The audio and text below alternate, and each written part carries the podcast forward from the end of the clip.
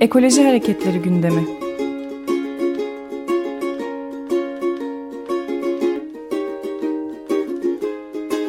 Çevre ve Ekoloji Hareketi avukatları tarafından hazırlanıyor.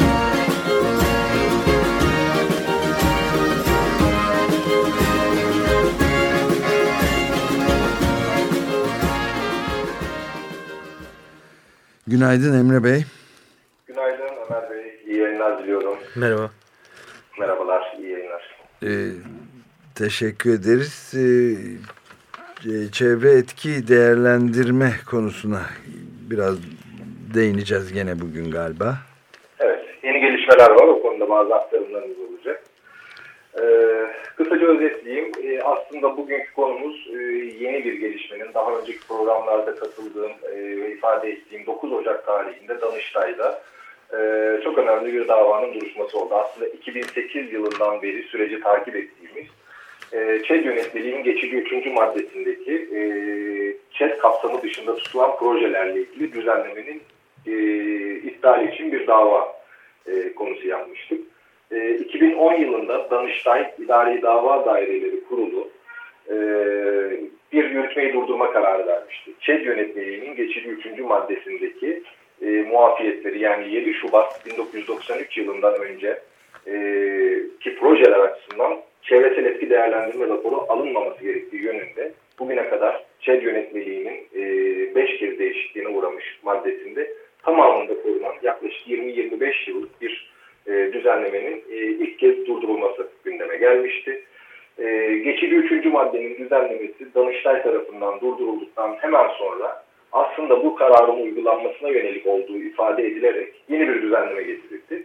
Geçici 3. madde düzenlemesi Danıştay kararındaki 1993 yılından önceki projeler açısından e, ÇED muafiyeti tanıyan düzenleme daha da genişletilerek 2013 ve 2015 yıllarına kadar genişletilmiştir. Bunun davasını 2011 yılının Nisan ayında Ekoloji Kolektifi Derneği, Çevre Mühendisleri Odası, e, Tarım Orman Çevre Hayvancılık Hizmet Kolu Emekçileri Sendikası e, ve Gebze Orhan Gazi İzmir Otoyolu güzergahındaki Gebze'de yaşayan e, yurttaşların açtığı davalar gündeme gelmişti.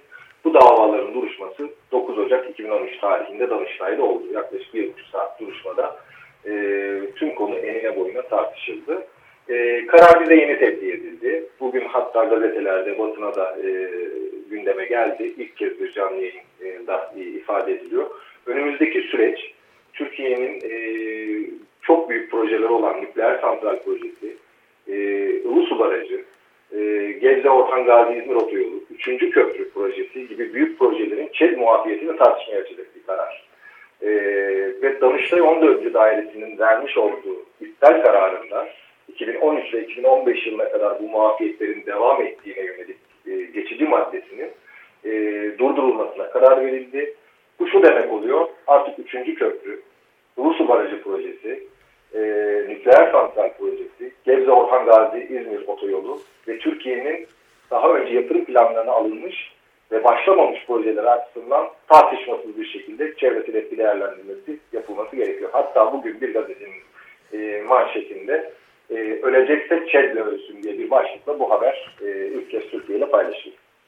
Evet, e, Radikal Gazetesi'nde de Enis Tayman da e, belirtmiş. Danıştay son noktayı koydu diyor. Dev projelere ÇED şartı, çevresel etki değerlendirme şartı demiş ve sizin de dediğiniz gibi 3. köprü, Ilısu Barajı gibi dev projeleri ÇED süreci dışında tutan yönetmelik maddesi Danıştay'da iptal edildi diyor. Bu tabii son derece önemli sonuçları olabilecek pozitif değerlendireceğimiz çok, çok bir karar e, biz bizim e, çevre e, eşe pardon ekoloji hareketleri gündeminde katkıda bulunan Feyzi Özlüer'e bugün ulaşamadık ama onun, onun da yorumu içtihat yaratacak bir yorum demiş ve ÇED'in demokratik katılım sürecine ait olarak yorumlanmasıyla ÇED'in ne olduğuna dair esasa ilişkin karar alınmış oldu diye değerlendirmiş.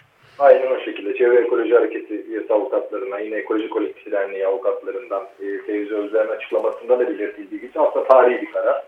11 sayfalık gerekçesiyle içtihat niteliğinde bir karar. E, Stockholm konferansına, Tokyo'daki yapılan toplantılara kadar gerekçesinde yer verilmiş bir karar. E, ve özetle şundan bahsediyor. ÇED bir katılım sürecidir. Bu süreçte e, bu süreçten etkilenecek, bu projelerden etkilenecek kişilerin katılımını dahil etmeden maliyet hesaplarına çevre maliyetini, korunması gereken kültür varlıkları, doğal değerleri katmadan tamamen iktisadi büyüme ve gelişme odaklı projeleri muafiyet tanıya, tanıyarak koruyamazsın. Bunları da gözetmen gerekir. Çevre etki değerlendirme sürecini bu projeler açısından muafiyet sınırları içerisinde bulunmadan tamamıyla değerlendirmen gerekir diyen iştahat niteliğinde bir karardır. Önümüzdeki bir ya da iki ay içerisinde Türkiye'nin bu büyük projelerinin tamamı tartışma konusu olacak. Hatta bu konuyla ilgili 3. köprünün ihalesi yapılmıştı geçen sene. E, ihalenin iptali için açılan davalarda mahkemeler Danıştay'ın bu davasının kararını bekliyordu. Çünkü e, Ulaştırma Bakanlığı'nın yaptığı savunmalarda, Karayolları Genel Müdürlüğü'nün yaptığı savunmalarda hep 14 Nisan 2011 tarihli bu yönetmeliğin geçici 3. maddesinin yürürlükte olduğu ÇED yapmanın bir zorunluluk olmadan ihaleye çıkılabileceğinden bahsediyorlardı. O davalarımız devam ederken bu kararın gelmesi büyük ihtimalle e, 3. köprü ihalesini de iptal ettirecek. Ulusu'da proje durdurulacak. Gebze Orhan Gazi İzmir otoyolunda başka bir tartışma başlayacak. Nükleer santralle ilgili olarak da e, umarız bu karar içtihat niteliğinde bir karar olarak çevre etki değerlendirme süreci başlatılacak. Evet bunu e, takip etmeye devam edeceğiz. Çok teşekkür ederiz. Süreyi bitirdik e, ama ben çok tarihi bir kararı konuştuk. Çok teşekkürler. Ben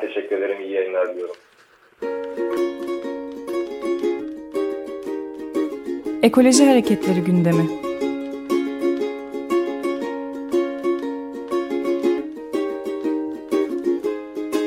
Çevre ve Ekoloji Hareketi avukatları tarafından hazırlanıyor.